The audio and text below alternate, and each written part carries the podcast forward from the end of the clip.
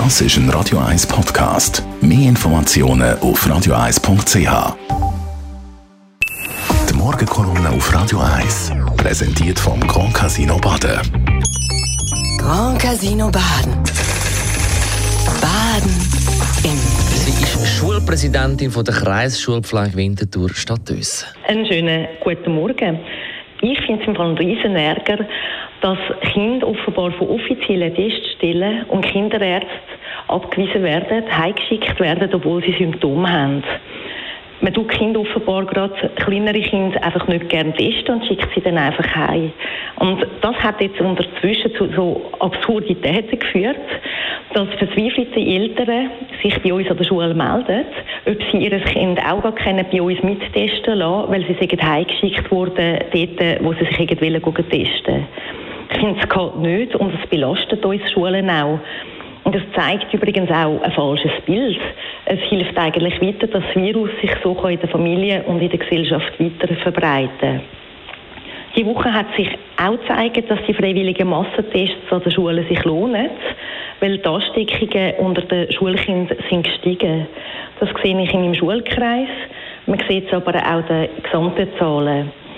In der ersten Woche haben wir vor allem die Reiserückkehrenden gehabt, die angesteckt waren. Und jetzt in der zweiten Woche stellen wir aber auch fest, dass die wahrscheinlich andere angesteckt haben und dass jetzt die eben auch erkrankt sind. Was ein Ärger ist, ein bisschen, auch wenn sich Testungen insgesamt lohnen, ist wirklich, dass vieles auch diese Woche immer noch nicht funktioniert hat. Zum Teil sind Testlieferungen ja, irgendwo stecken geblieben oder nicht gekommen.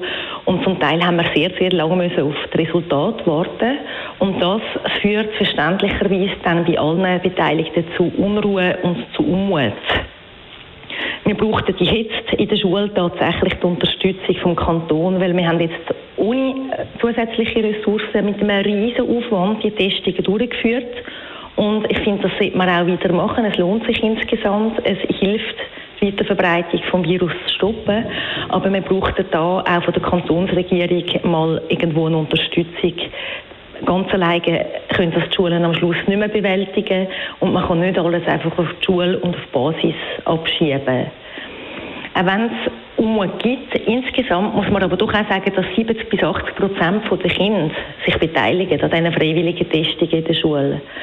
Und die Eltern haben ja, müssen ja immer ihre Einverständniserklärung geben, dass die Kinder testen können. Das heisst, dass siebzig bis achtzig Prozent der Eltern einverstanden sind oder sogar froh sind um diese Massnahme. Wenn man manchmal die Medien liest, hat man ja das Gefühl, dass äh, viel mehr eigentlich dagegen sind und dass die Massnahmen gegen einen Unzufrieden so stark sind. Das ist aber eigentlich äh, nicht der Fall, wenn ich Zahlen anschaue am Schluss, wie viele Kinder an diesen Massentestungen in den Schulen eben teilnehmen.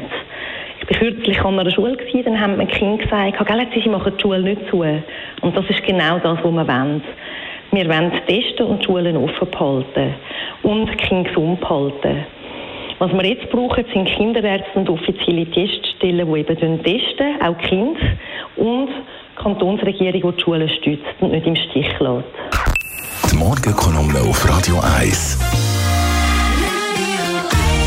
Algalade war das, G L P-Politikerin und Schulpräsidentin von der Kreisschulpflege Winterthur Stadt Ös. Jederzeit auch zum Nachhören als Podcast auf radio eins punkt c h.